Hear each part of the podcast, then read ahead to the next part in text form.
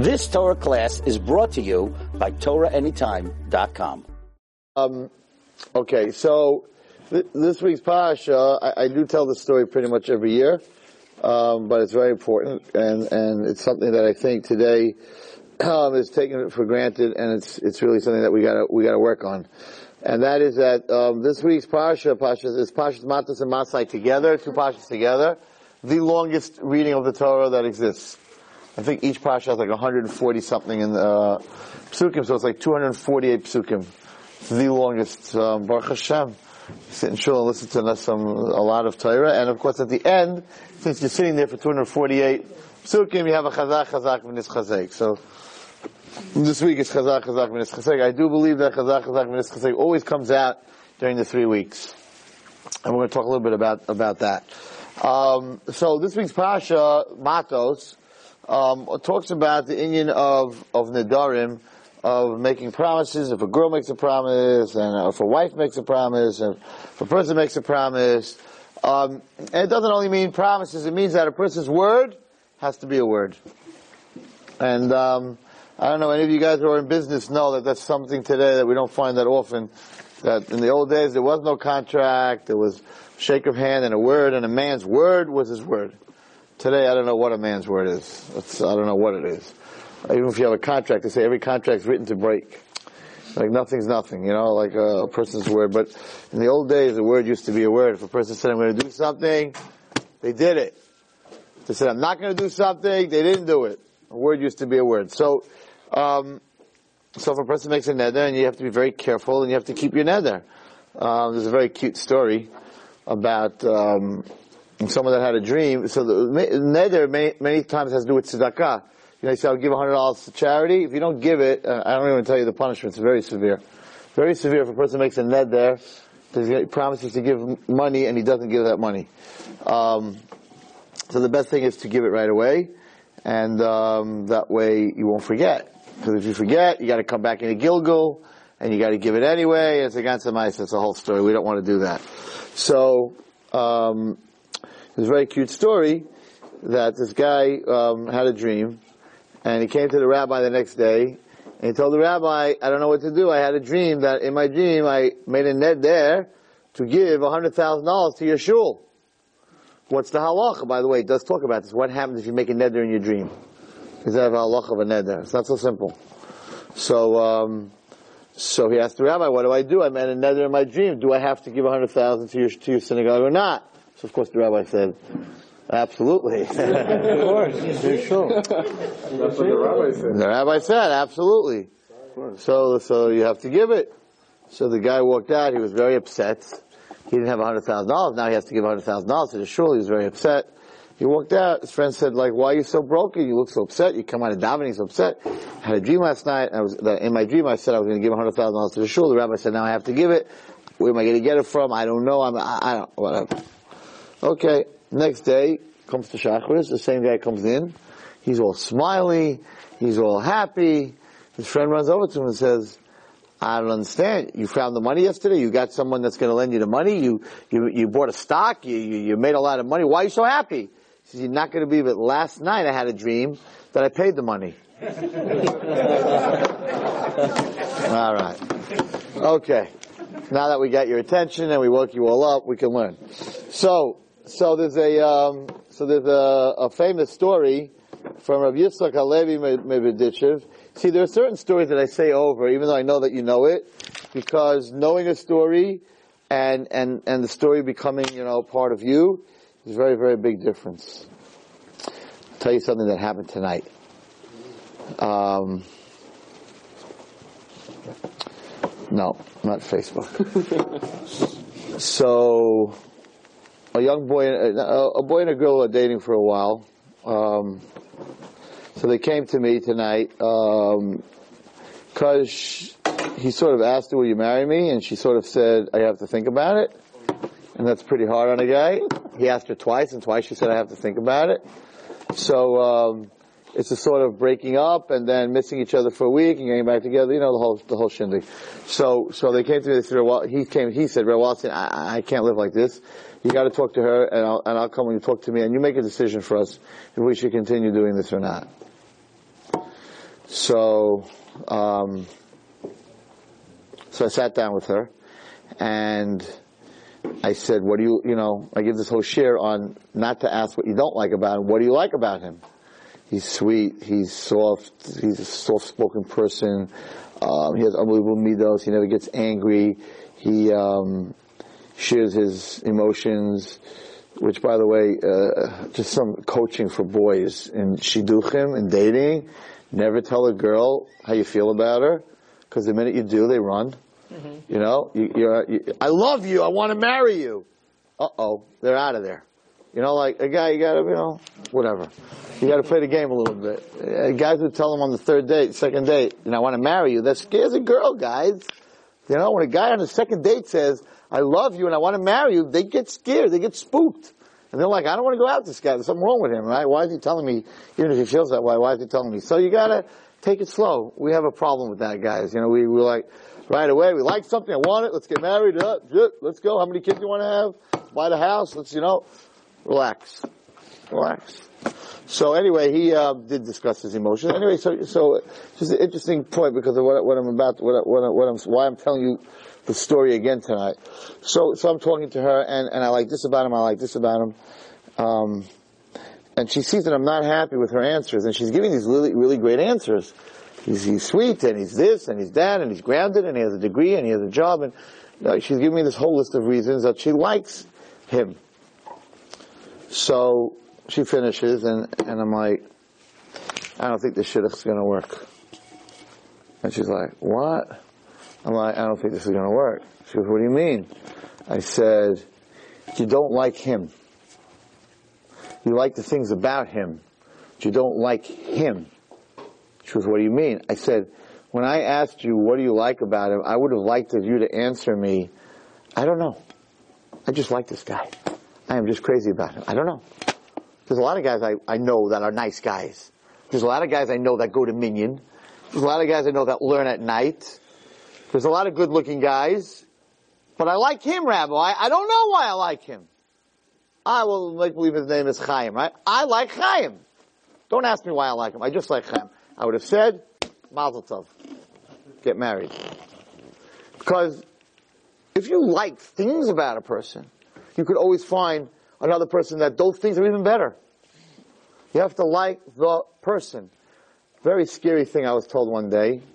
Um, I was I was dealing with a kid and and uh, I said to the kid, "Do you love your mother?" There was a whole situation between this girl and her mother. I said, "Do you love her mother?" And her answer, and I learned something very much from this answer. Her answer to me is, Rabbi Wallerstein, I love my mother, but I don't like her. I said, that's a stira. That's a, that's a contradiction. If you love her, you surely like her because love is a much stronger word than like. She said, no. I love her because she's my mother. But as a person, I don't like her. If she wasn't my mother, I would never have anything to do with her. So, if you love your wife because she's your wife, right? You can love your wife but not like her. Because she's my wife, so I have to love her. But I don't like this person. That's not good. So, so what I told this girl tonight was that, that if you would have answered me, I don't know, I just like this guy, then I would say this is, then this is, this is a shidduch. But when you start giving me he's a nice guy and he's a this and he's a that, that's why she's not sure because maybe it's a nice dress, but maybe I can get a nicer dress. He's a nice guy, maybe I can get a nicer guy. So, when I give shiurim and, and I talk about subject matter, and a lot of you l- love my shiur, but you don't like what I said. In other words, it was great, it was entertaining, it was funny, it was fantastic, but it's not for me. It's for him and for him, and look at that loser and that loser, but me, I don't need that shiur. It's the same, it's the same concept. You, you, you, you have to love the, what you're learning without a reason. You want, you want something so scary I saw this week.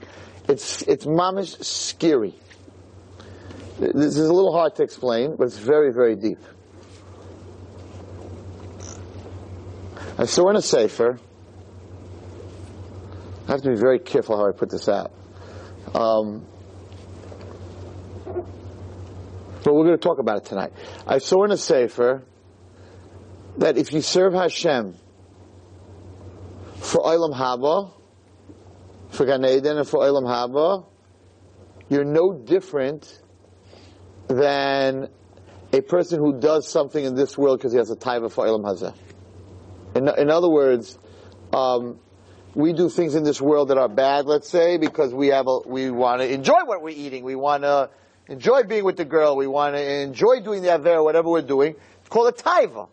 You have a lust, a need, a want for something in this world.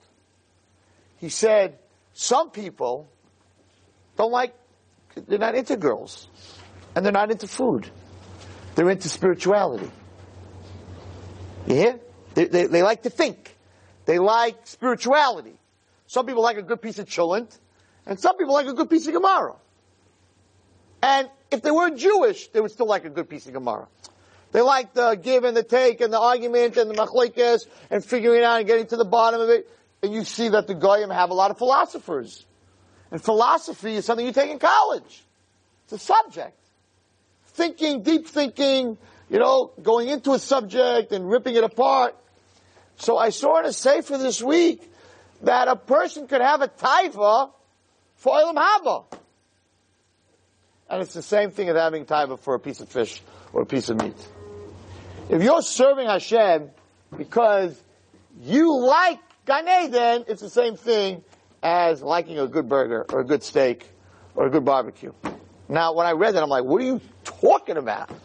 All we learn our whole life is schar schar schar schar. So, so you're telling me that if I, everything I'm doing is for olam haba, then it's then it's taiva? And the Sefer says, yeah. That that true, that true serving Hashem is that if there was no olam haba and there was no Gan Eden, it wouldn't make a difference. And there are stories, there are stories of tzaddikim that said, for this person, if you save this person Hashem, I'll give up my whole olam haba. They worked their whole life, right? It's like a guy who works his whole life for money, and at the end, when he has a billion dollars, he says, God, if, if this person who's sick who I love, you heal him, I don't care about the billion dollars. So then you know that the billion dollars wasn't something that was lust. Because then that's lust you don't let go of. So, so there were tzaddikim that gave up, said, I will sell you, I will sell my whole Olam Haba. I will give up my whole Olam Haba for this guy. If you save this guy. So there's a concept, and, and that's what we're going to talk about tonight, the concept of true emuna, true belief in Hashem, is that if there was no Gan Eden, and no Olam Haba, and no reward, you would be doing exactly the same thing that you're doing with the reward. It's a very high level, and I hope tonight we're going to be able to try to explain to you how to get to that high level. But it's a very deep thought, it's a very scary thought. A, a person who's working the whole time just to sit in Gan Eden, he's no better than the guy who works the whole time to get a good piece of cake. Because it's based on the same thing. It's based on reward. You're not supposed to serve Hashem for reward. Shalom Kabbalah Pras. What? Okay, so that's a, that's not a good level though. Right, but That's a bottom. Okay, so that's a, you that's have to a, rise to that level. no. You have to rise to the level that I'm it's saying Lishma. You have to rise past, but you first have to. No, you don't have to be Lishlei Lishma. We say it's not, it's not like you have to go Shlei Lishma. That's how you get to Lishma. A person who who can't do it Lishma, so get him, so pay him. Like a guy who doesn't want to learn for the right reasons. but it's so pay him. Maybe he'll like it and he'll continue learning. It's a level, 100. percent It's a level. It's a level. I'm I'm talking about the ultimate level is not to work to get Gan Eden, not to work to get Gan Eden. So I think it's it's it's it's a the reason Hashem gives us Gan Eden is to be able to pass that even though there is a prize, I'm not doing it for the prize. It's like you love your father and he tells you, mow the lawn, I'll give you a hundred dollars. And when you finish mowing the lawn, you're like, I'm not interested in the hundred dollars. So the hundred dollars being waved in front of you, you know, if you don't really like me, you like the hundred dollars, do it for the hundred dollars. So Gan Eden is sort of like, it's a test to see if you can, if you can overcome that. Where do we see this? We see this in Pashas Lech Lecha. In Pashas Lech Lecha it says, Hashem tells Avraham Avinu, Lech Lecha ma'atzchem beis leave, right? To the land I'm going to show you, and I'm going to, I'm going to bench you and I'm going to make you to a great nation. So one second. Anybody in this room, what's the big test? What's the big test? That was one of the ten tests that Rabbi Avinu had. Leave your father's house and you're ah, Hashem says, right? And I'm telling you that you're going to leave and you're going to go where I'm going to show you where to go. And where you're going to go, I'm going to make you to a, now you have to remember at that point Avraham had no children. So here he is, barren, no children, living in a land. God shows up, tells him, listen, if you listen to me and you leave your land and you leave your parents and you leave your household, right, I guarantee you, I'm going to build you into a big nation, right? You're going to own a big piece of land there, it's Israel, and they're building into a big nation, and that's one of Abraham Avinu's tests. I don't think there's anyone in this room that would fail that test. I don't think anyone in this room, if you didn't have children, and God showed up and said, Chaim, get out of New York, get out of Brooklyn, get out of Flatbush. Just go. Where am I going? Just go. I'll show you where to go. I'll do the, I'll guard the GPS. I'll be your GPS. I'll show you where to go, and I'm God, I guarantee you, kind where you go, you're gonna find a wife, you're gonna get married, you're gonna have children, it's gonna become a big nation, you're gonna have land, you're gonna have money, you're gonna be rich. Who in this room wouldn't go? So they asked this kasha. So they asked, what was the nisayin that Abraham Avinu had? What was his test? And the answer is, the test was that after Hashem told him, that way, if you go where I'm telling you to go, you're going to become rich, you're going to become rich and you're going to have children, you're going to become a big nation. The test was that he would go and he wouldn't do it for that reward. That was the test. So Hashem gave him a whole reward at the end of the rainbow, and the test was when Abraham Avinu go, and even though there's such a big reward, I'm not going for the reward. I'm going because you told me. So, so, so, so, it could be that the reward of Gan Eden is for a person to be on, to get to a level where he says, Hashem, if you tell me tomorrow that I, that I don't have Gan Eden, I would do it anyway. I always think about in my own life. I, I always think about would I be doing what I was, what I'm doing, if at the end of life you died and there was no Gan Eden, or would I be saying, well, I'm not getting Gan Eden anyway, I want to go play golf. I want to go play basketball. I want to go to the, uh, tonight is a Yankee game. Well, it's not All Star game. Whatever. I want to go to the All Star game. What do I need to do this for? I'm doing this because I want Gan Eden. I'm not going to get Gan Eden. So what do I need to sit here and give a shiur? I'm going to go. I want to go watch the Yankee. I want to go watch an All Star game. And I always, te- I always ask myself, what would you do? I don't know. It's tough call if you're really honest with yourself. It's tough call. If all of a sudden came out, there's no Gan Eden. Hashem said, I decided I'm closing Gan Eden. It's over full. There's no room for anyone else. Well, maybe I'll close Gehenna that way. But, but it's like, it's full, there's no room for anybody, I'm closing it. How many people would say, okay, I'm out of the Daf Yomi, baby. You know, Torah anytime, we're off. There's no Gan Eden, Shimon, what are we doing? Right? We're out of here, right? Or would we say, I don't care, Hashem, Gan Eden, no Gan Eden. I'm not doing it for Gan Eden. It's what you want, Hashem. I want to do what you want. It's a big test. It's a big test. Everybody has to go inside themselves and, and, and try to figure out why they do what they do. Shaloi almanas l'kabel pras. Yes, shaloi lishma ba lishma. Sometimes, not always. Sometimes. Um, all right. Anyway, so so my point that I was trying to make is that so the story I'm about to tell I've told a million times, but for it to change you, you you have to like what you're hearing, and you have to take it inside yourself and make changes in yourself, not just walk out and say, "Wow, that was very entertaining. Good story, Rabbi." Because good stories you, you don't need me for. You can buy a book and read good stories. And, and I, and I find even, you know, I, Baruch Hashem got a lot of good reaction about, uh, about Facebook. You know, that, that I, I was in, um, Florida. I opened up an Ohr Naava in Florida, Baruch Hashem. There were 70 girls last week, uh, Monday night. And, um, two girls came over to me from North Miami Beach. And they said, well, Austin, we watch you on Torah anytime. You're all over the place, Shimon. You're famous. You're famous. Um, and, uh, I just want you to know that we're all Facebook because of you. I said, really? They're like, yeah. I said, so how do you feel about it? They said, the Judaism part of it, of course, you understand. She said, but I got, I got my life back. I had no life. I was on it for four or five hours a day. I have no life. Now I'm doing all kinds of stuff. She said, you're 100% right, whatever. But, um, So what about if you're doing it for because you know that's the right way to go? Because you know the Torah says and you know that. that's why you're supposed to do it. That's why you're supposed to do it. That's it. But not, not, not for reward. Not for reward. You're supposed to do it for the, because the Baruch you know, tells, tells you to do it. So, so, uh, you know, there's, there's a lot of people out there that do it for the right reasons. And again, Shalei so, so it's very interesting because, you know, I talk about Facebook and I was talking to them and I was like, there is some very good stuff that that um, there is sometimes good stuff that comes out of Facebook. Um, well, I won't say Facebook actually, but out of the internet.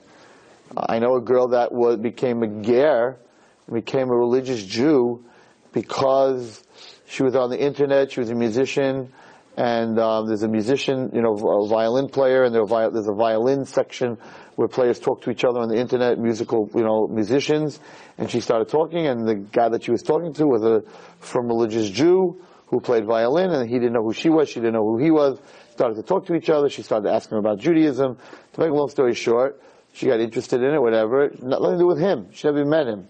And, and she became a ger. And, and, and uh, not only a ger, but an amazing person. Just an amazing person. So, so I was talking to her, I said, you know, I can't really tell your story to anybody because it's a good story about the internet. And then on the other hand, and then on the other hand, on the other hand, that's her story. And then I know a story of a girl that never went on the internet, a really good girl, a normal girl, and she, she went to this website and it's a witchcraft website, whatever it is, and she, she fell in and, and it's a cult and, and not, not in New York, out in the Midwest. And, and she's on a plane tomorrow night and she's going to join this cult. And no matter what we're trying to do, we can't stop her.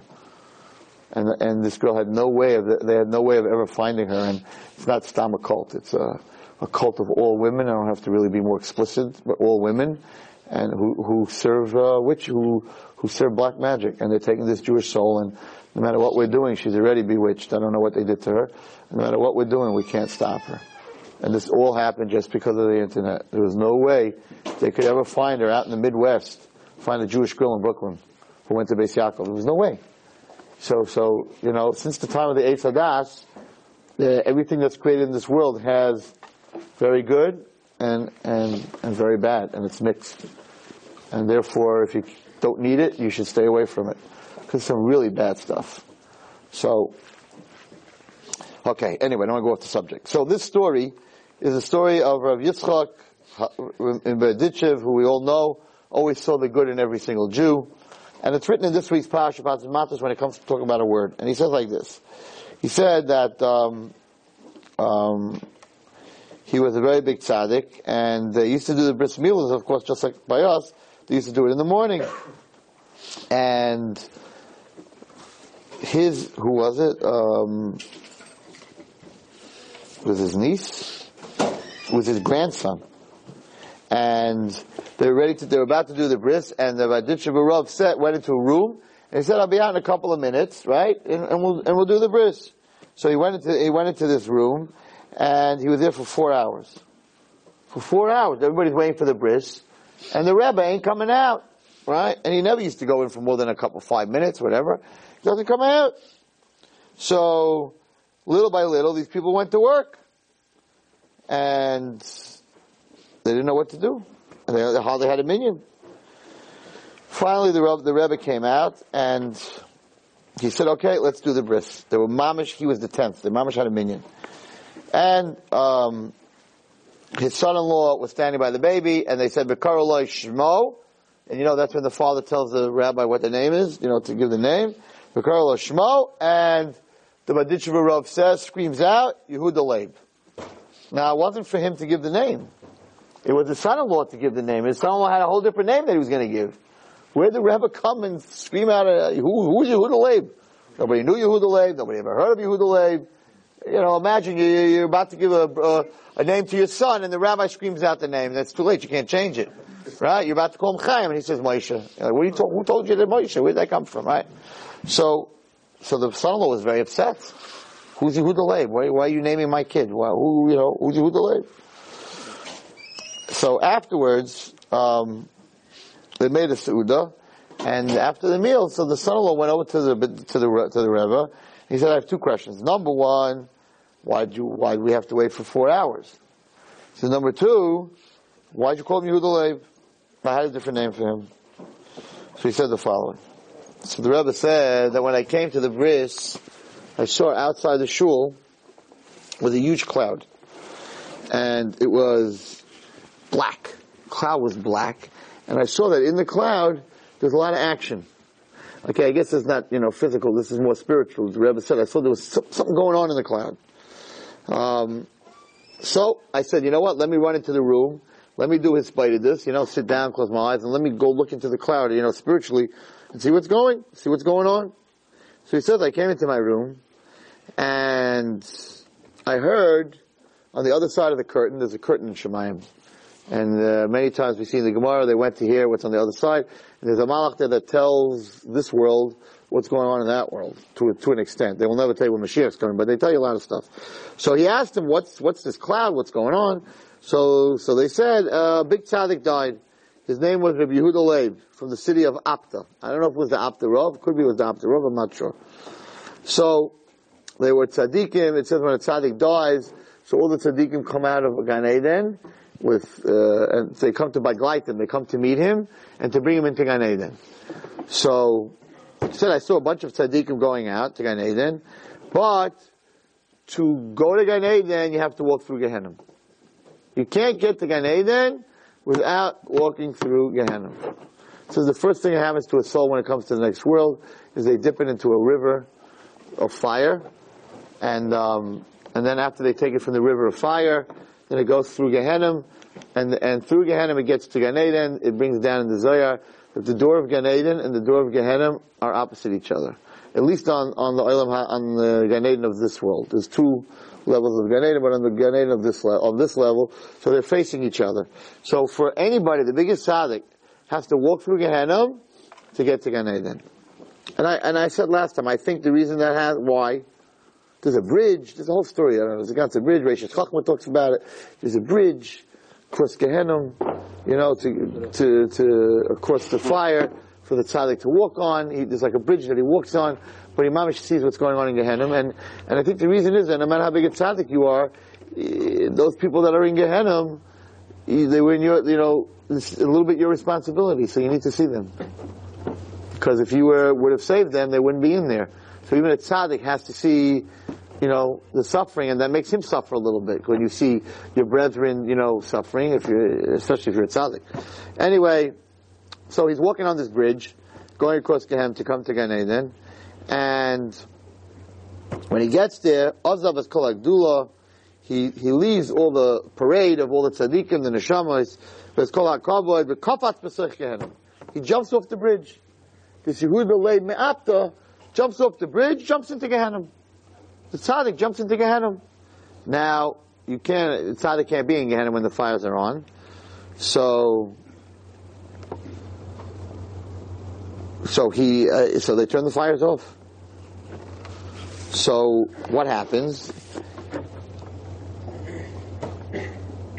He walks, he, so, so he, he says, this is what he says, I want to read to him inside.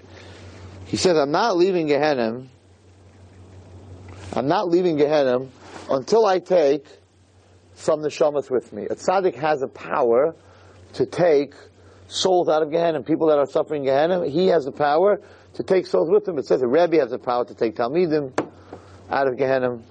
Don't depend on me. um, he has the power to take them out of Gehenna, whatever, and, and, and of course, any tzaddik, that's what he wants to do. He wants to save, you know, save as many as he can. So, um, so, so, so the, the, the, the, what's it called, the malach of Gehenna, the fire's off. He's not happy, right? The fire has to be on. So he says, what do you want, Rabbi? What do you want? So Yehuda says that I want to take, um, I want to, I want to take out people. So the Malach runs up to Hashem and he says Hashem, we got a problem. Gehenna's off. We have to turn Gehenna off. This Rabbi Yehuda Leib is in there. And he said he's not leaving until he takes people with him. And we can't have the fire on when he's in here. Hashem, you got to help us out here. You know, the Malach of Gehenna is like, you got to help us out. You created Gehenna, like you got to help me out here. So Hashem said, so he made a promise he's not leaving? He said, yes. Hashem said, okay, listen, if he ever broke a promise on this world, then he can, then we can make him break the promise on the next world. His word isn't the word, so who cares that he got, he came into Gehenna and said, I'm not leaving. His word's not a word, his word's not a word, let's check. So they went through his whole life. And Rabbi Yehuda, Leib, Me'apta, never in his life lied. Every time he said he's going to do something, every time he made a promise, every time he said he's going to give tzedakah, he kept his word. So Hashem said if a person in this world was honest, then how can we make him lie in that world? So you're gonna have to you're gonna have to give him some neshamas. You're gonna have to give him some souls to take out because he made a neder. He's not leaving until he gets neshamas. So the malach said, "How many neshamas do I have to give him?" So they looked and they saw what he did in this life while he was in this world, and they saw that he saved 220. When he was in this world, there were 220 Jews that he did pidyon, pidyon nefesh. He paid for them. He, he saved them from the goyim. So Hashem said, whatever you do in this world, imagine, it's unbelievable. Whatever you do in this world, you have the power to do in the next world. So, you know, that's a lot of souls. 220 people in hell, burning and suffering. This tzaddik had permission to pull out 220 souls. It's amazing. We don't even understand one second in Gehenna, it says, it's worse than all the pain in this world. So imagine those 220 souls getting pulled out. It's amazing. So they came back and they told him 220 souls. He said, okay, but I want to take them from the seventh level. There are, there are seven levels in Gehenna. The seventh level, which is called the Tahaim, you don't get out after 11 months. You're there forever. It's life. You get life. Life in Gehenna, which is, we don't even can't imagine what that means. You never get out of Gehenna. That's the seventh level. So he said, I don't want to take the guys that are getting out anyway in 11 months, right? I want to take the prisoners that are on death row, that, that, that can't get out. And the Malach couldn't stop him. He had a right to take out 220 souls out of Gehenna, no matter where they were. So he went to the seventh level. So, he went to the seventh level he started picking you, you, you, whatever. For whatever, I don't know why, how he picked it, but he picked it. Okay. So he goes and he, and he's down there on the seventh level, and instead of picking 220, he picks 440. So now he comes to the gate, he's about to, he wants to leave, and the mom says, uh, I can count. Hello, I know how to count. This is no, this is not 220 souls. This is 440 souls. You can't play games here. We, you know, we have accountants in, in, in Gehenna. We know exactly. There are 220, you took 440. No way, we're not letting you out with them. So, he said, I took double, and I want the other 220 as a matana, as a present. 220 have coming to me. 220 I want to take as a present. Okay, Malach to Hashem said, what's the deal? What do we do? So Krish Baruch Hu said that if he would have lived longer, his full life, Hitaka would have been able to save double. And therefore, I have to reward him as if he lived his whole life. Which is brought down from that if people die young and they were doing the right thing, Hashem rewards them in the next world. Let's say someone dies at 40 chas v'shal, and he finished half a shas, but he was learning every single day. Then Akash Baruch in the next world will give him double. In other words, will count it like the next 40 years he was learning. Because Hashem took him away early. So, he let him take 400, he let him take 440 souls. So, 440, 220 and double, 440. So he took 440 souls. You know what that is? To be able to, to be able to have the koyach to take 440 souls that were on the seventh level of Ganem. What was his koyach to do this? He kept his word. Had he lied one time, they would have said, okay, you lied, now you lied, get him out of here. So that's how important a person's word, how important a person's word has to be. So what happened if we lied already? What? We lied Do already. tshuva. Helps. Tshuva erases everything. If you do a real tshuva. How do you do a real tshuva? By not doing it again. That's how you do a real tshuva. Alright. So, that's the, that's on the parasha. A person, listen, don't you all want to have the koyach to go into the next world and pull out on the way to Gan Eden? Pull people out of Gehenna? You know, not chas from anyone that you know would be in Gehenna, but, but people who are suffering, it's like the greatest thing to be able to pull people out. No? So you have to have that koyach. First of all, you have to be a tzaddik, number one. And number two, you have to have your word has to be a word. A person's word has, it's so important. A word has to be a word. I met a person, I don't know if it's true or it's not true, who told me he wasn't religious. I asked him, you know, like what happened. I know he went to yeshiva. And he said, I don't know if it's true or not. He said, you want to know why I'm not religious today? Because my eighth grade rabbi promised me that if I learn a certain amount of Mishnah by heart, he was going to buy me a baseball bat. He never bought me that baseball bat. I called him and I called him and I called him and he never bought me that bat. If a rabbi if word isn't a word, then the whole Torah that he taught is not the word. And I walked away from, from Judaism because of that. You gotta be careful when you give a word. If you give a word, you're gonna give someone something for someone, pay them and give it to them. A word has to be a word. That's number one by a man, I mean by anybody. A person's word has to be a word. Hashem doesn't like liars. Not at all. Alright. We are in the three weeks. We are in the three weeks. Very serious time. Time of, uh, of puraniyos, of bad things. We, we just had Shivat B'Tammuz. The Luchos were broken on Shivat B'Tammuz. The Torah was burnt on Shivat B'Tammuz. The, the, there was a pig board in the Heichel on Shivat B'Tammuz. And these three weeks just ended up starting with Yerushalayim with the walls, ended up with the, with the burning of the destruction of the Beis Hamikdash. So it's three weeks of puraniyos. So the question is, guys, and I'm going to talk a lot more at Mitcham next week in Tisha B'Av about this. The question is, it's very nice that Tisha B'Av is Kriya Moyed. Tisha B'Av is called a holiday. It's called a Yontif, right?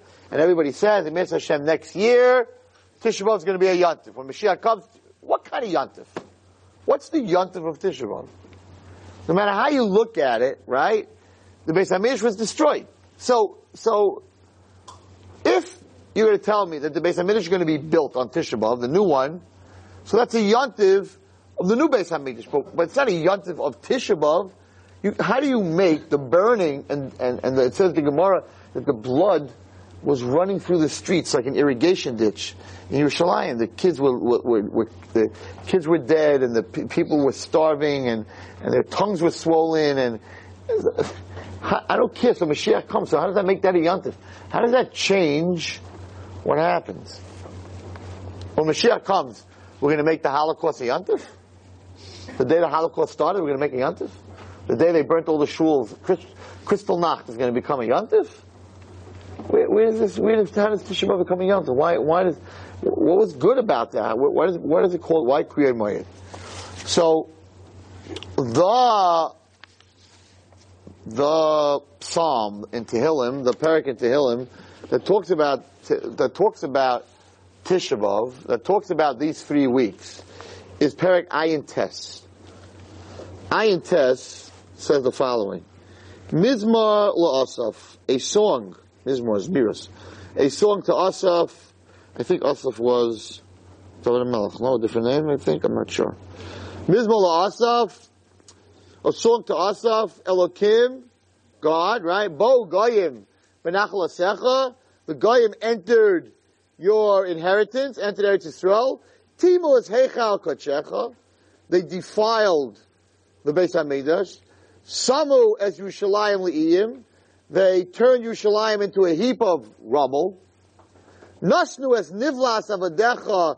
They they, they gave the corpse, the dead bodies of your servants, us, the Jews. We became dead bodies that were the food for the birds in the skies. The Sakasideka, the meat of the good Jews, l'chaysei aretz, were given to the wild animals. Shafchu damim kamayim, their blood was spilled like water, sevivos Yerushalayim, around Yerushalayim. They ain't koiver, and there was no one to bury the bodies. Hayinu we were cherpa.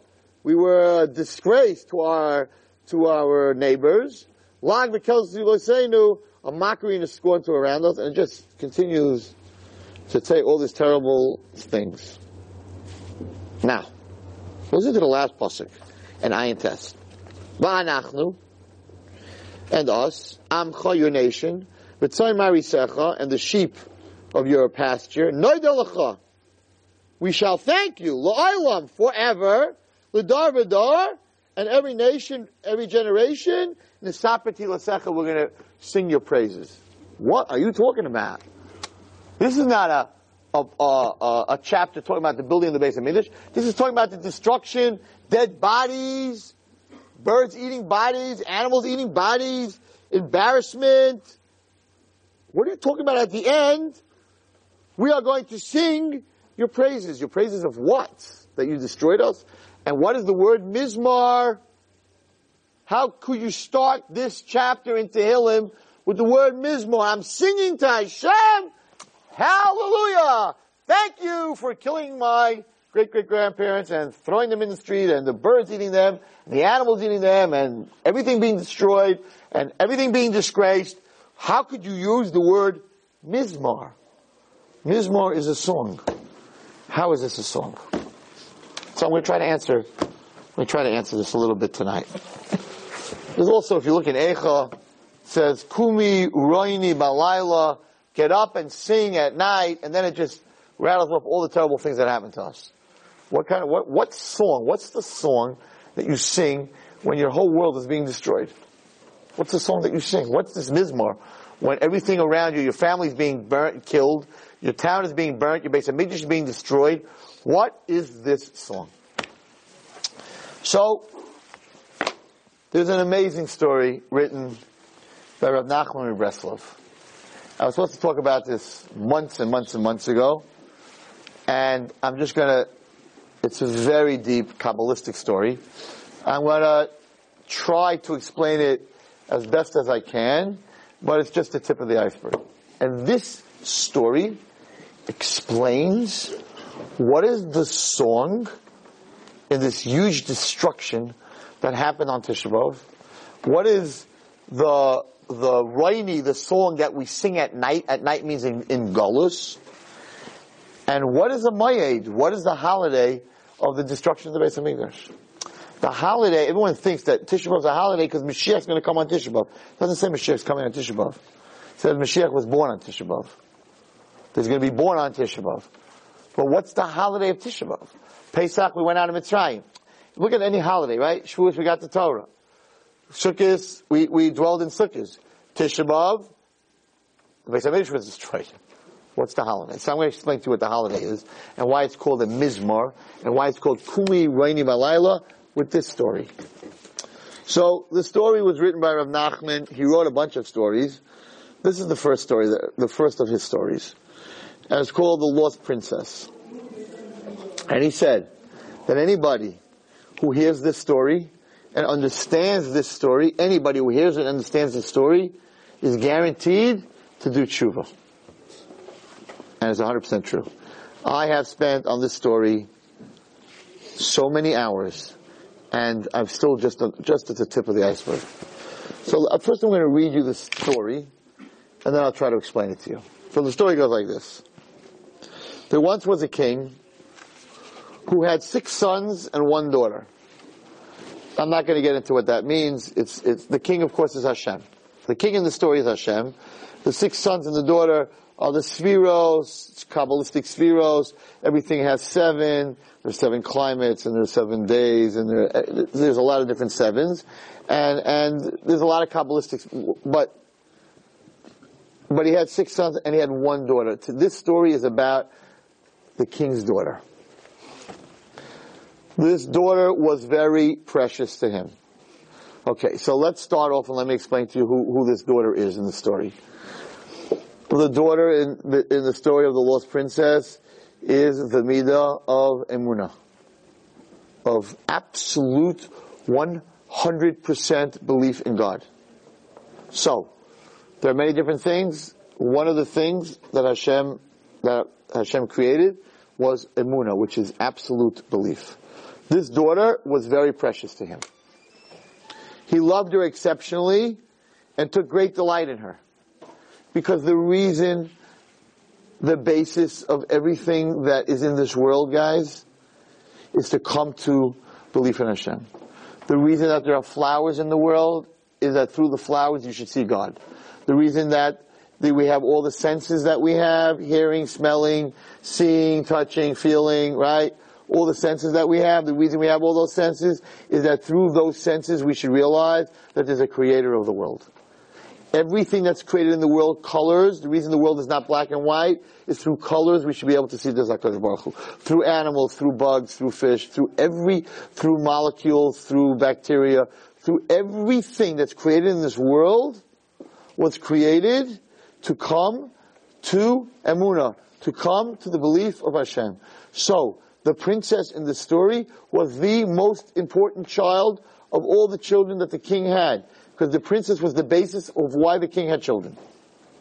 So the princess is a person's emuna, a person's belief in Hashem. one time, he met with her on a certain day, and he lost his temper at her, and he said, May the no good one take you. We're not getting into this. Exactly what happened here, but this was the story of the Eitz Hadas. Before the Eitz Hadas, before Chava did the Avera, before Adam did the Avera, Emuna was perfect. If you look, let me a Chumash for a second. If you look in the Chumash, you'll see that when Hashem created the world and He created Adam, the following. Vayitzav Hashem Elokim al Adam Lemar Mikol Hagan Hadas Toy Mimenu Mimenu Mois Tamus So there was a direct discussion that HaKadosh Baruch Hu took Adam, Mamish took him, right? Put him in Gan Eden and spoke to him directly. There was no lack of emuna because there was a relationship between man and God like, like, like me and the next person. Hashem took him, put him there, and Hashem told him, spoke to him, like, I think even more than Hashem spoke to Moshe Rabbeinu. Spoke to him and told him, you can't eat from the Eitz Hadas and that, whatever he told him. So there was a, there was no cloud, there was no, there was no, I don't know if there's Hashem, prove me Hashem, how do I know there's Hashem? I talk to Hashem, he doesn't talk back. Here they here, there was a, there was a talk between Hashem and Adam. So, so before, before eating from the Eitz Nas, Emuna was 100% perfect. There was no doubt in the world. There was no darkness. There was no doubt. There was no disease. There was no, there was, it was, it was pure. It was Hashem and Adam. Hashem created him. Hashem made him with his own hands. Hashem put him in Gan Eden. Hashem spoke to him. They were like two friends. Mamish. I mean, if we can understand that. And it says that Adam, at that point, was from one end of the world to the other. Whatever that means. He was on such a high level. He was, he was complete. He was whole. And therefore, what this is saying over here, was that when they ate from the Eitz Hadas, the no good one, which was the Nachash, which was the Yetzer Hara, took Emuna, the perfect Emuna, the seeing God, the talking to God, the one-on-one, he took that away from the world. That was lost from the world. And the princess disappeared. The princess, which was pure Emuna, was taken captive. Okay the king had a viceroy. Uh, how would you say viceroy? Um, like a second in command or a, a general, right? He had a general. The general stood up, for he saw the king was very troubled, and he asked the king for three things. A servant, a horse, and money. And he said, if you give me a servant, a horse and money, I will find the princess. I'm going to go and I'm going to find. He says the servant is a person's soul, the horse is a person's body, and the money is a livelihood. So, the human will say the Adam who lost, the princess was lost, the Emuna was lost, said to Hashem, make, take a soul, and a human, which is the, the horse is the body, the servant is the soul, and give them a livelihood. And through living on this world, we will seek, each one of us, everyone in this room, every Jewish person, we will seek the princess. And if you give us a body and a soul, and, a, and, a, and, and, money and, and the, and the weight and, and life, we'll be able to find her. Because, because if you're just a body, if you're just a soul, that's not emunah. You're just a soul, that's not Emuna, that's a Malach. To come to Emuna, you gotta have a body, you gotta keep Shabbos, you gotta do kibud av you gotta do the mitzvahs, through the mitzvahs we find HaKadosh Baruch Hu, we have Emuna through the mitzvahs, so you have to have all these three things. So the general said, I will find the princess, I will find the perfect Emuna, I will find God in, one-on-one, but I need those three things. And the king said, no problem. Fine. So, this is how we found her. He went from place to place. This is how, this is how the, the rabbi writes the story. He went from place to place for a very long time. He searched in the deserts. He searched in the fields. He searched in the forest. And he asked everybody he saw for a very long time, did you see the princess? Now, to, to have emunah, it's very nice to read books.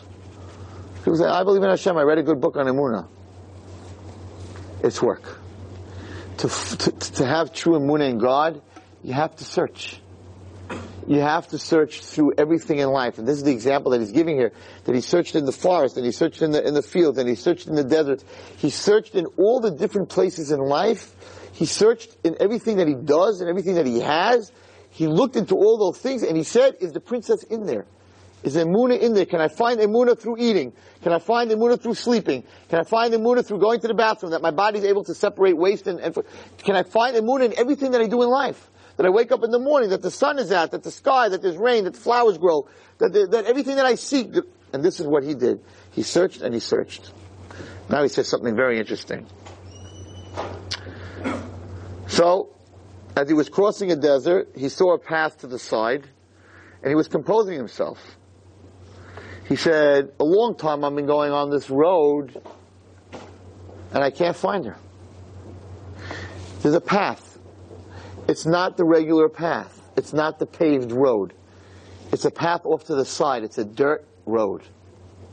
And he's thinking to himself, I've been on the highway forever. And on the highway I can't seem to find her. Should I take the dirt road? Maybe if I take the dirt road, I'll find her. So he said, I'll try to take this path. Maybe, even though, listen carefully, it's beautiful. It's, a, it's an amazing story. He said, maybe if I take maybe the paved road leads to an unsettled place, and the not paved road ends up in a settled place. Maybe I shouldn't look at the road. Maybe I should, I tried this road for a long time. Maybe I should try the one that isn't paved. Maybe that'll lead, lead me to the princess. What is he talking about over here? He's talking about tefillah. The paved road, the paved road is Shachris Mincha Ma'ariv. Person davens every single day, and he says, Rebbe, I go to Shachris, I go to Mincha, I go to Ma'ariv. I don't feel like I'm talking to Hashem. I get this all the time, and I'm sure a lot of people in this room feel that way. I put on my tefillin, I go to Shachris, I spend my 40 minutes, you know, do my thing, Got my Ketores on the, on the, on the parchment, read my Ketores, read my Tehillim, do my stuff, say all my Hiratzons, all my Skulas. It's really nice, but I tell you the truth, I, don't feel like I'm talking to Hashem. my father did it, my grandfather did it, my great grandfather did it, so I do it. I go Shach Minchamayr, I get this from girls a lot, I pray, I say Tehillim, but he don't answer me. It's not a discussion. I just go through the motions, but I don't feel any connection. This is what Rab Nachman and Breslov was saying here. He's saying there are many people that look for God, for Amunah, through the paved path, and they don't find Him. He says private prayer, private this private prayer in your room, not with the minyan, not in shul, not Shachris min chamayriv, in your room on your pillow, thinking off road about Hashem and davening to Hashem and talking to Hashem, sometimes that's the way you find the princess. Sometimes you need his this. You need to go off road. You need to do your own thing. I can tell you. So I Baruch Hashem, I daven, I never miss minyan. But sometimes sitting up in Bear Mountains by myself, with nobody around, I connect a million times better than by Ne'ilah by the Kaisel on Yom Kippur. What are you talking about, Rabbi? What are you talking about? On a, on a Sunday night at 7 o'clock in Tumah Bear Mountains, on a slab of rock surrounded by trees, you're telling me that you can connect with God better than by the Kaisel on Yom Kippur by Ne'ilah? What are you talking about? And the answer is Bear Mountains at 7 o'clock, 6 o'clock in the morning, alone with the bears on the trees, and nothing else out there and be able to see 500 miles of mountains, right? That's off-road. And sometimes when you're way off-road, you get into this conversation with Hashem, you just can't get when there's a 100 people around you screaming. It's called hisbodedus. It's called being alone. It's called going off-road. So, so, it's not for everybody. Some people can talk better Hashem in a minyan. It doesn't mean you shouldn't go to minyan. That, going to minyan has a koyach, a different koyach. But that connection to Hashem, sometimes people daven their whole lives. They don't feel connected. They're doing the mitzvah and it's taka they're going to get schar. And so he said in this story that this guy was looking for emuna, right, by going through Shachris Mincha Ma'ariv Musaf. And it wasn't happening.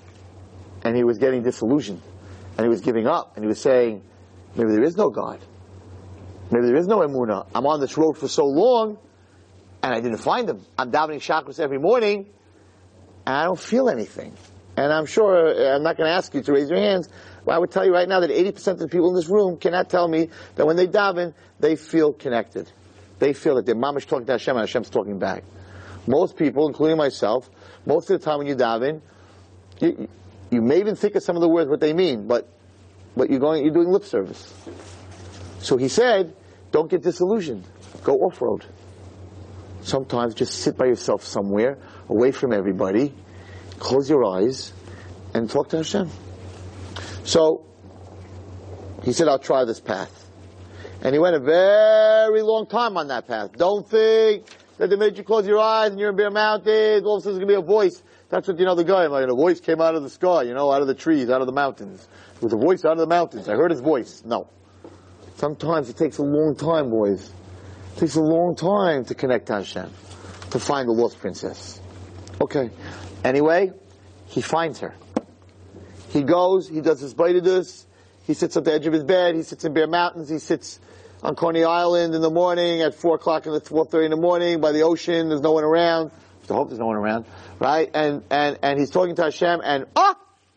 We're connected. I feel it. God's talking to me. I'm talking to Him. Something's happening. He sees the castle. But, right away, when you see the castle, when you start having this Emun and Hashem, he sees around the castle are guards from the dark side. And he's like, who am I to talk to Hashem? I'm, I, I, I, close my eyes, I have this illusion, I see Yud K Vav K, I'm out of my mind. I'm crazy. I'm like, you know, I think I'm connected to Hashem. Who am I? I'm nobody. I'm stupid. I'm a human being.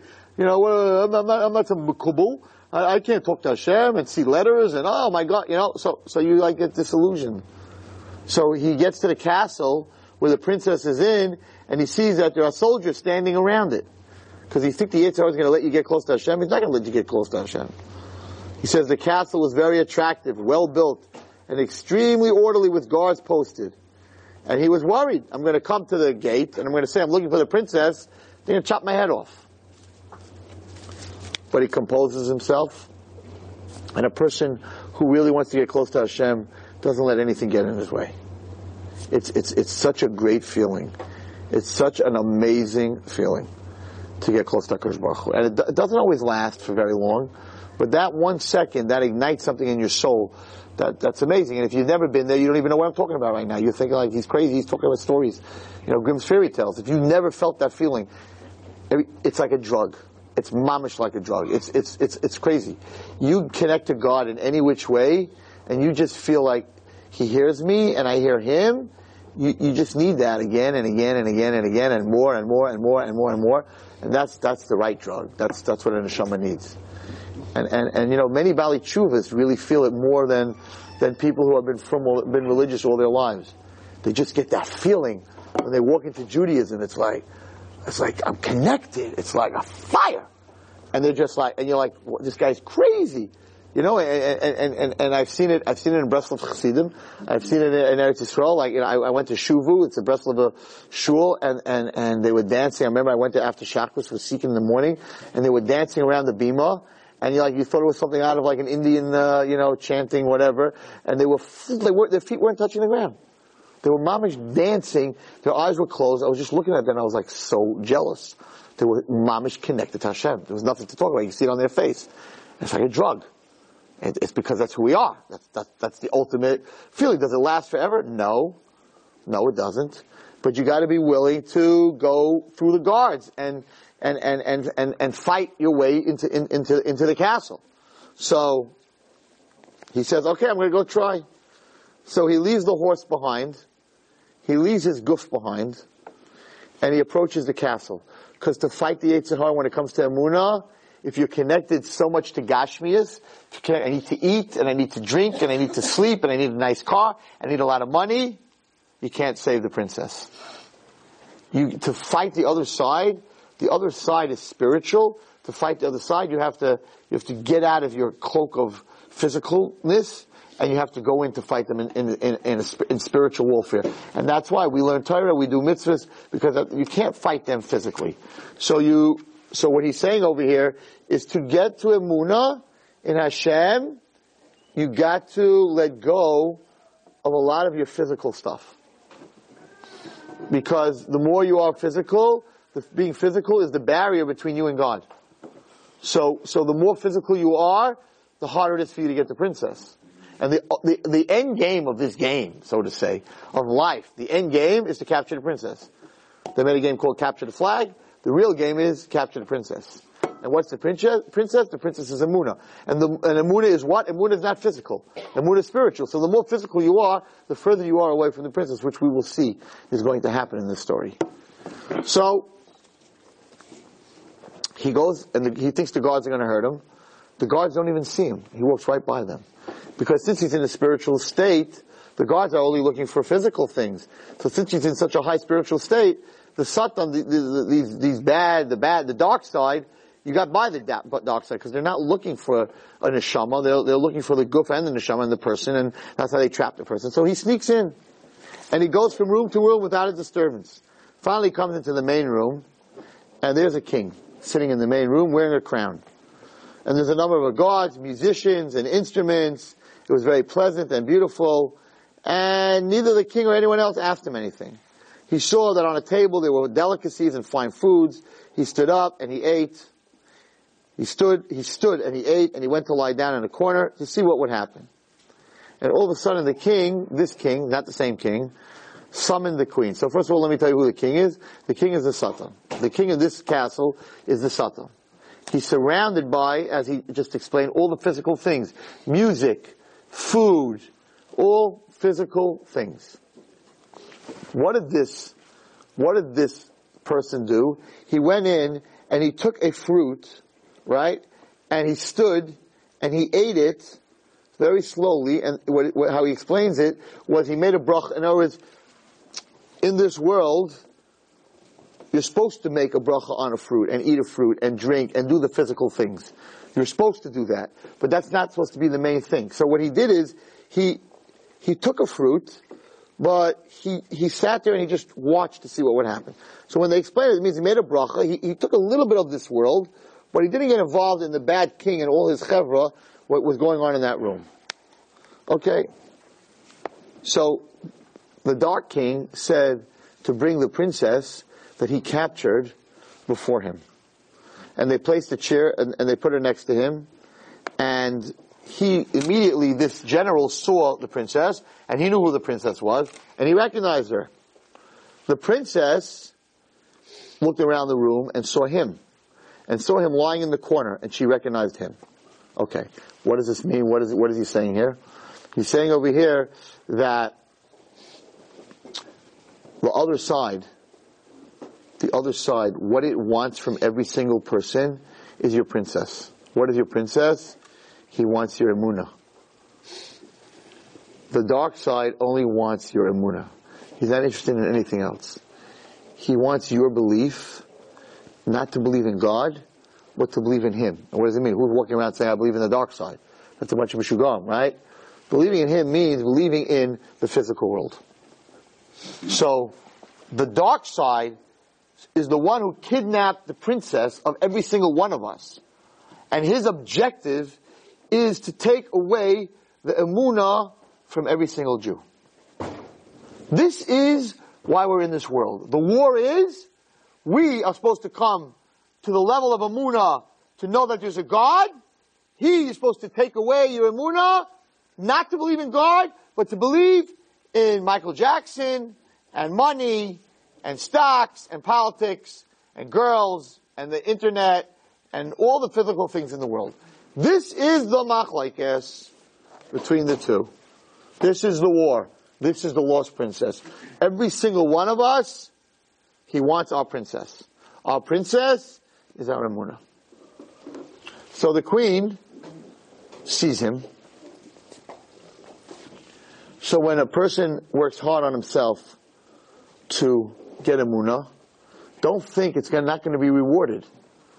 Because emuna, the state of emuna sees that this person is trying to get it back. So she goes and she says to him, do you recognize me? Do you recognize me? Do you know what you lost? Do you even know that you lost your emuna? Do you even know that you lost your belief in Hashem? Do you recognize me? And he says, yes, I do. You're the lost princess. You're the one I'm looking for. And he asks her, how did you get here? How did I lose my emuna? How am I in a place that I'm questioning God? How am I in a place when something bad happens, I'm saying, where's God when I need Him? How am I in a place that I'm not married yet and I'm going out for 10 years and I'm asking, how could it be Hashem's doing this to me? How did I get here? So he's asking the princess, how did I lose my emuna? How did you end up in the dark king's castle? How am I on drugs? How many kids ask me that? Reb Wallerstein, I don't know how I got here. I'm a drug addict. I don't know how I got here. I'm a gambler. How did I get here? I'm an alcoholic. How did I get here? I'm busy with girls all day. How did I get here? I was a good boy, Rebbe. I was such a good boy. I don't know. When did this happen? When did I lose it? When did the Dark King get my emuna? So he asked the princess, how did you get here? And she tells him, you know where you are. You're in a place that's no good. How did I get here? I got here because my father the king said, the no good one should take you. What does that mean? I got here, how, how do we, how is anyone in this room or any Jew ever do something wrong, something bad? Because we ate from the Eitz Hadas. When we ate from the Eitz Hadas, Hashem said, the Nachash now has koyach. The bad one, can, the bad one has the koyach to take away everyone in this room's emuna. And his whole game, a whole life, is to break you down and to take away your emuna. Whether it's because you're not doing good in business, whether it's because you're not having shalom bayis, whether it's because you don't have kids, whatever it is, his objective is to steal your princess. to take your emuna away. That's his whole objective for the internet, for pornography, for all the filth and all the toma and all the dirt that's in this world is to take everybody's princess, everybody's belief in God, and take it away, lock it up, and it belongs to Him. Because if you don't have emunah in Hashem, you automatically, He owns that emunah. That's the koyach that gives the spider the strength to, to destroy the world and to destroy us.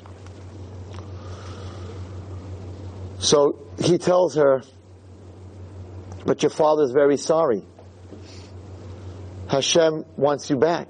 Hashem wants every Jew to have this emunah. How do I get you out of here? He asked the princess, how do I get you out of here?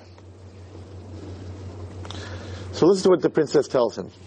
It's impossible for you to get me out of here unless you choose a place and dwell there a full year. She says, you can't just come in here. This is, this is a discussion that I had with a kid today. One of the koiches of the Yetzer Hara, and one of the things that this generation has a bigger problem with than my generation, is what we call the fast fix. You're sick, right? Even, even strep. Even strep, right? You get strep. When, I, when we were kids, you get strep. You had to take, they only had penicillin, so you had to take penicillin for two weeks. Right? Five years ago, right? You had to take amoxicillin or whatever it is, 10 days. No, no more. Z-Pack. Z-Pack. Six days. No, four days. Four days. Four days. Four pills. It's done.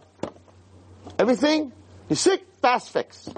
Everything, fast fix. It's a generation of fast fix. That's why you have so many divorces. Fast marriage, fast divorce. Everything is fast. Fast car, E-ZPass. You should stop and give the person a dollar and ask for change. No, E-ZPass. Then you have super E-ZPass, where there's certain highways, right? You don't even have to stop five miles an hour. You just zip. It's the express lanes right by the Goethals. You just zip through, right? You don't. You can't stop for two seconds. Everything is very, very, very, very, very fast. That is the strength of the Yetzer Hara.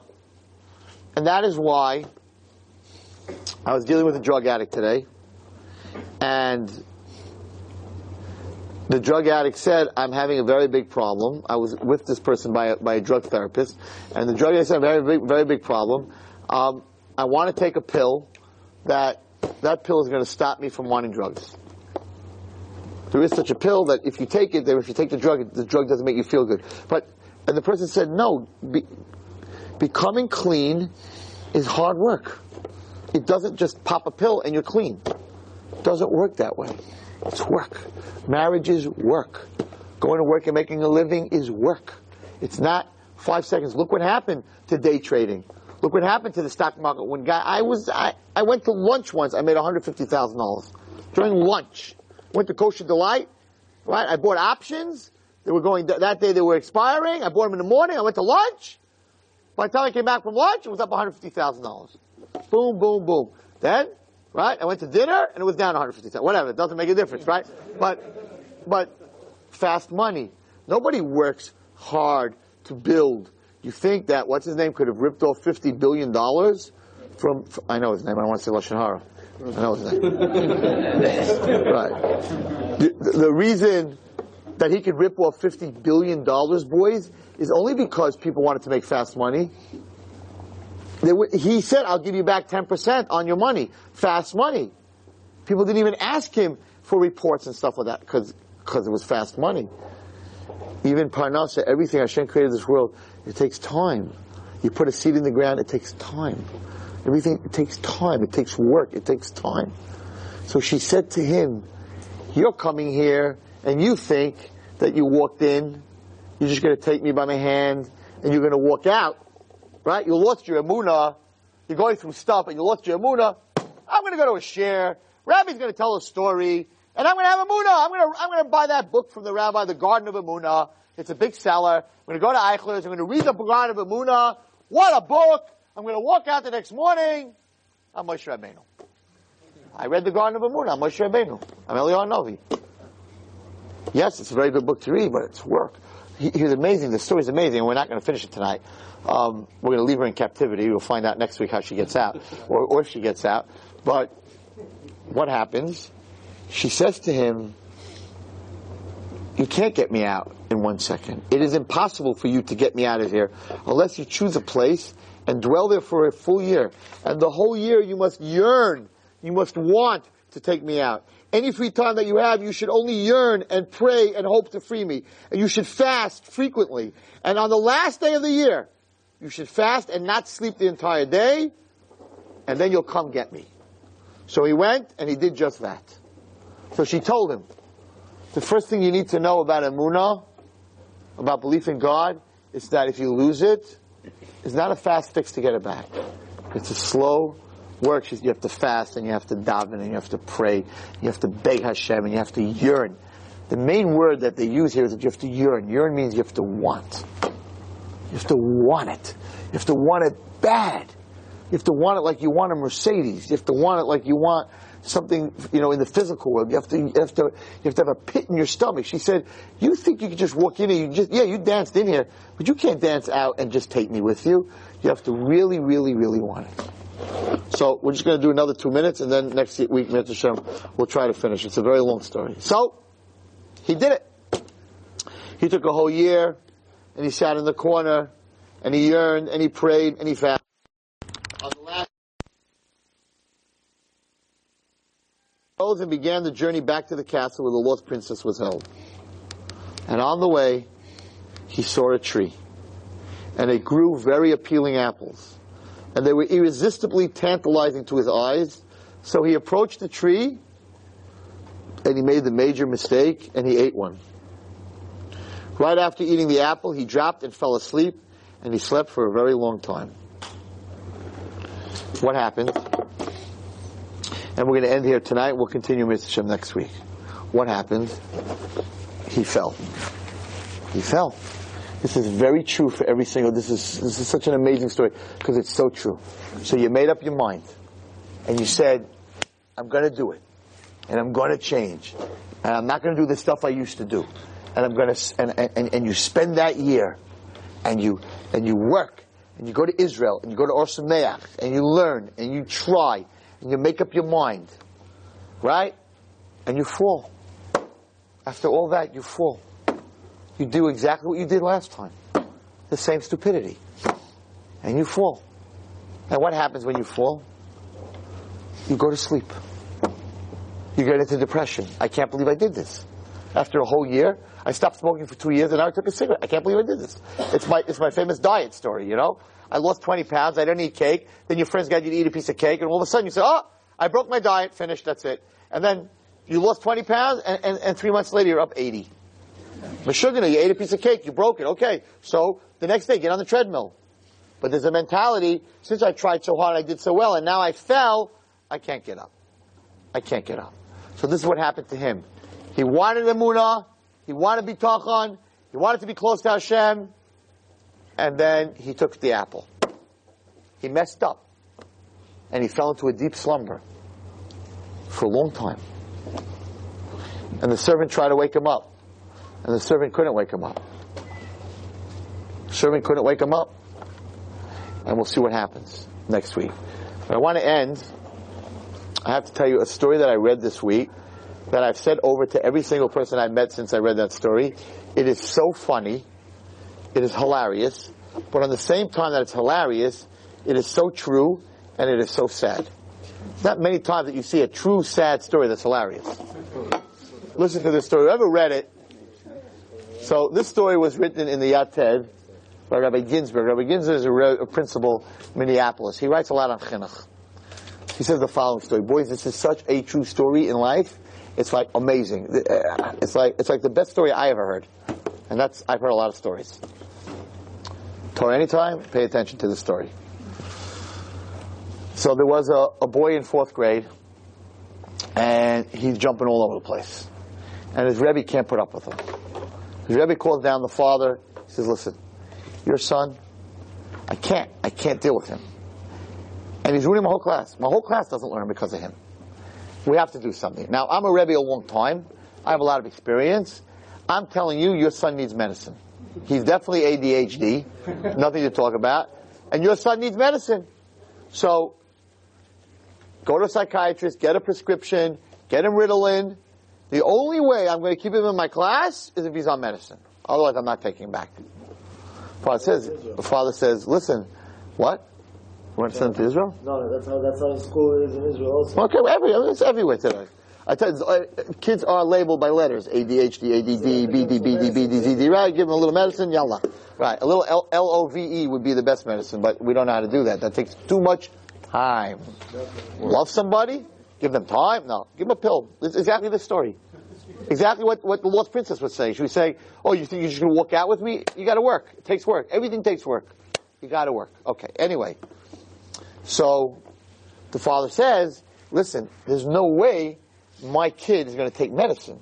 I hear what you're saying, but he won't take it. Rebbe says, listen, I'm a Rebbe a long time. I got a lot of experience. I'll get him to take the medicine. Like the father's in awe of this Rebbe, right? Okay. So the so they go, they get the prescription, they give it to the Rebbe. You know, he's got these twenty blue pills, whatever, in his pocket. So get, the kid's supposed to get one every day.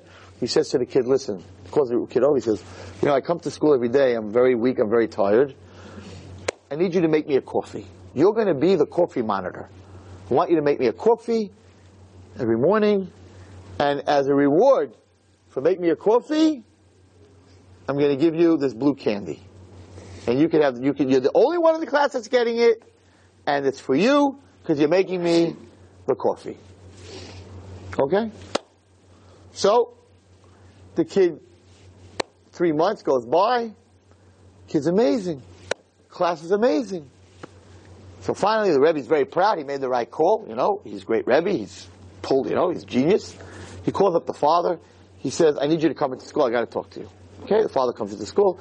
Rebbe says, I want you to know, what do you say? What do you say how I pulled this off? Right? I want you to know that not only was I right about your son, but I was right that because of your son, the whole class is misbehaving. Because now that your son's behaving, the whole class is behaving. I come in every day, it's calm, it's nice, it's working. Baruch Hashem. Father sitting there, shaking his head, he's smirking a little bit. He says, you know, I was going to call you last night, but I, I didn't know how to tell you. But now that you're telling me this, I have to tell you. He said, my son came home yesterday from school. He said, Tati, Dad, Tati, I, I have to tell you something, and, and I don't know if you should tell it to my Rebbe.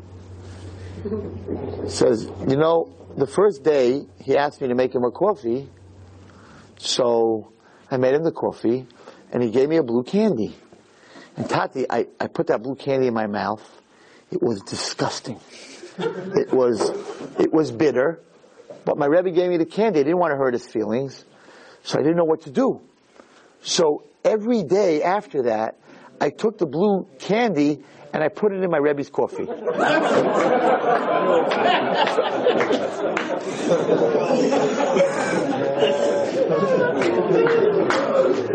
now think for a minute. Who needed the medicine? The Rebbe needed the medicine. Now that the Rebbe was on Ritalin every day, all of a sudden the whole class was better.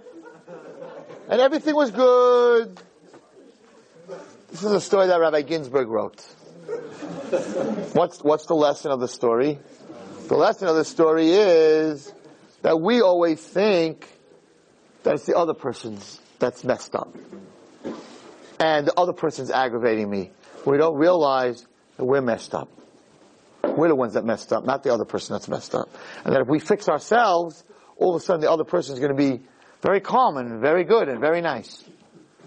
And that's what it means. Don't judge your friend until you're in his place. It's the Rebbe that needed the Ritalin, not the little boy. Have a good week. You've just experienced another Torah class brought to you by TorahAnytime.com.